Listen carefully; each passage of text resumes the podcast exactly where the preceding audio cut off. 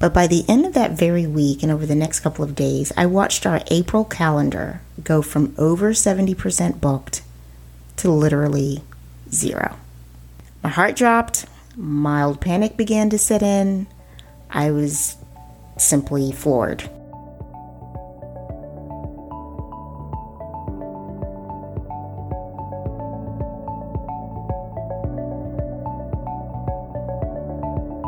Welcome to another episode of the Superstar Superhost podcast. I'm your host, Lola, co owner of Luxe House and Home and a five star superhost with Airbnb. Today, we are talking about a very wonky situation that we found ourselves in called COVID 19 or the Rona or the virus or whatever name you like to attach to it. People are falling ill by the dozens. Unfortunately, the death toll continues to rise and businesses are drowning, if not failing altogether.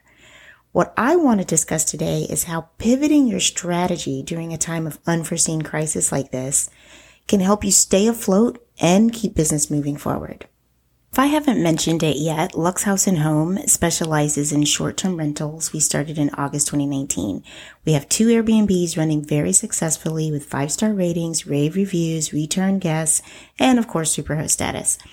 I always looked for ways to improve, but overall, we've been doing very well and I've been pleased with where we've been.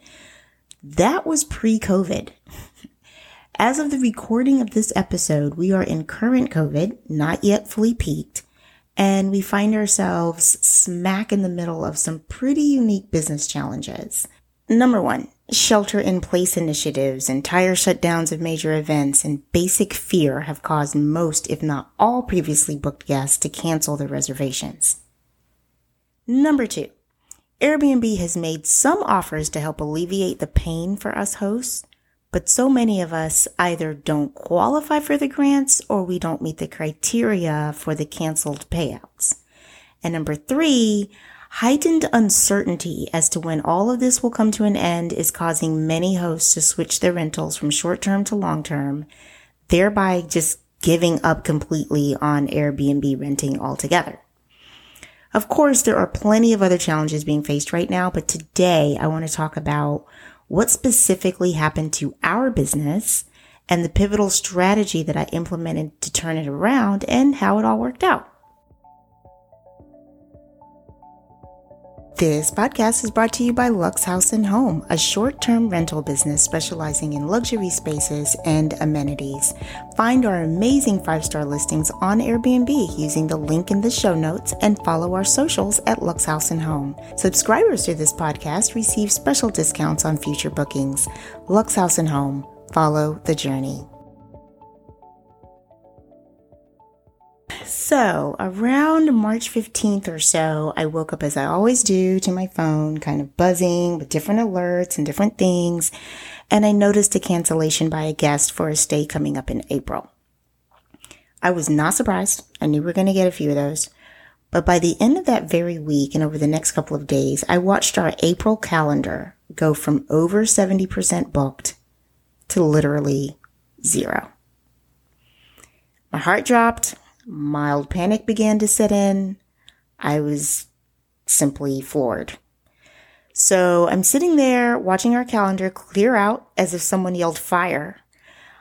Um, I, of course, started to reach out to the Airbnb community, trying to find out what they were doing, how they were responding, only to see that they were just as panicked as I was and dealing with just as many cancellations. I learned pretty quickly that we did not qualify for the $5,000 grant from Airbnb because I had not been a superhost for at least one year. I knew we had reserves saved, but I just could not bring myself to rely on that. So fast forward when I decided to get creative and figure out a way around this crisis, that was happening so suddenly and so fast. And that's when I knew I had to pivot. The change in strategy boiled down to three basic parts. One, I had to re-identify my target guest. Two, I had to adjust my pricing. Three, I had to alter my description, description wording to be sensitive to the current situation. Okay, so redefining your guest or customer requires you to ask yourself who was my client or who was my customer or who was my guest. And now that this unforeseen event has happened, is that the same person? For example, in our case, A typical guest was a female between 21 to 45 looking for a weekend getaway or to celebrate a small birthday party or attending an event near the home, but basically looking for a relaxing luxury non-work trip away. These are usually two to three night minimum stays on average. Now in COVID times, my typical guest is going to be a largely work from home type person, longer stays, say one to two weeks or more, and maybe even some frontline healthcare workers like traveling nurses or medical staff. The first thing I did was I changed the titles of both properties to reflect that exact group of people. So instead of five star luxury home near Brave Stadium, which is what it was before COVID, it now says something like five star, work from home, travel nurse, longer stays. Real direct, just calling out who I'm looking for and who is likely looking for me. The second thing I did was to adjust my pricing. This one was hard for me because I had always been looking for ways to increase the price, but anyone that knows anything about real estate understands that the owner doesn't set the price, the market does.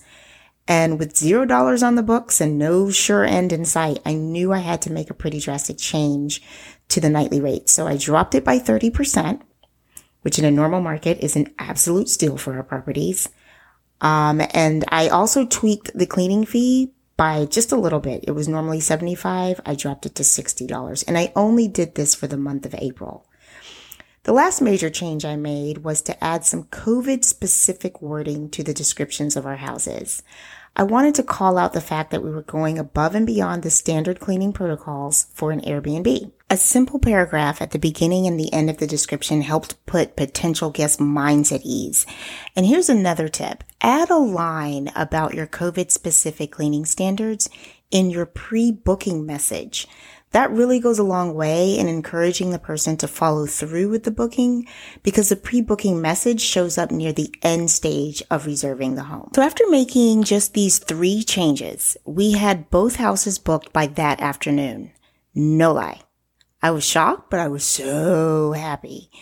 And now I'm not saying that this is some foolproof method that's going to work out for everyone or it's guaranteed. It's not, but it definitely moved the needle for us. It likely was a combination of of a variety of factors, but definitely we're grateful that there are still guests out there willing to seek short-term accommodations and take advantage of these great deals. Currently, one home is booked two months out and the other has been consistently booking for most upcoming weekends. Best of all, the bookings are largely happening at our normal nightly rate since I only dropped the price for the month of April. And if I may be completely transparent, I have to admit I've actually had to turn some bookings away. I know you would think that I'd accept any and everything during this uncertain time, but my good conscience just keeps getting in the way. And what I mean by that is I have consciously chosen to be a part of the solution rather than part of the problem when it comes to flattening the COVID curve. And by part of the problem, I feel like right now, the problem is, at least in the city I live in, too many people are ignoring the social distancing guidelines. They're still going out. They're still not wearing masks in public spaces. And so here I am with two properties that, of course, I want to make money from. But I also don't want to book to people who are looking to have a party or a get together or anything like that. So far, since the shelter in place went into effect, we've had whole families choose our properties to work from home and or to quarantine in a home that has a fenced yard for the kids and more space and nice amenities. I feel better about those bookings because typically the whole family is still following the guidelines. They're simply just doing it in one of our properties instead of their own home. I can't say that that would be the case with someone who wants to invite 10 or so friends to celebrate a birthday for the weekend. Those friends don't all live together normally, and so there's no telling who's been in contact with whom. And anyway, the point is, as blessed as I feel to have higher bookings than we typically would under such circumstances, I still say no if it just doesn't feel right. But I want to circle back really quickly to a point that I made earlier about the pivot strategy working for us, but maybe it wouldn't work for every B&B. I think being a luxury home with luxury amenities is making all the difference right now. In our area, the level of homes that we list on Airbnb is very hard to find. We stand out in a good way, and that attracts more inquiries and therefore more bookings, even during a time when many, many other homes are experiencing cancellations with no new bookings in sight. In fact, the next episode of this podcast actually goes into more depth about the pros and the benefits of setting up your Airbnb property as a luxury rental. So make sure you tune in for that. As for now, and as we move forward and hopefully toward recovery, guests are feeling more comfortable to book homes as they were doing before. And that's a very good thing. Speaking of good things, I want to offer hope to small business owners out there, especially in the short term rental space. Things will get better and people will desperately want to go out again, travel again, and spend money again. Don't be discouraged and give up too soon. Take every government check you can get, every stimulus you qualify for, but most importantly, pivot your strategy. And most of all, Keep your customer or guests engaged so that you are top of mind when the smoke clears. Have you pivoted in your business recently? Did it work? Did it not work? Either way, comment below. I want to hear from you. Airbnb Superhosts are a sharing community. I am happy to share specifics and more detail about how I maintain Superstar Superhost status if you want. Shoot me an email found in the show notes and I'll get it to you. In the meantime, please subscribe and share this podcast with everyone you know and leave me a five star review. Thank you for listening and for following the journey with Luxe House and Home. Till next time.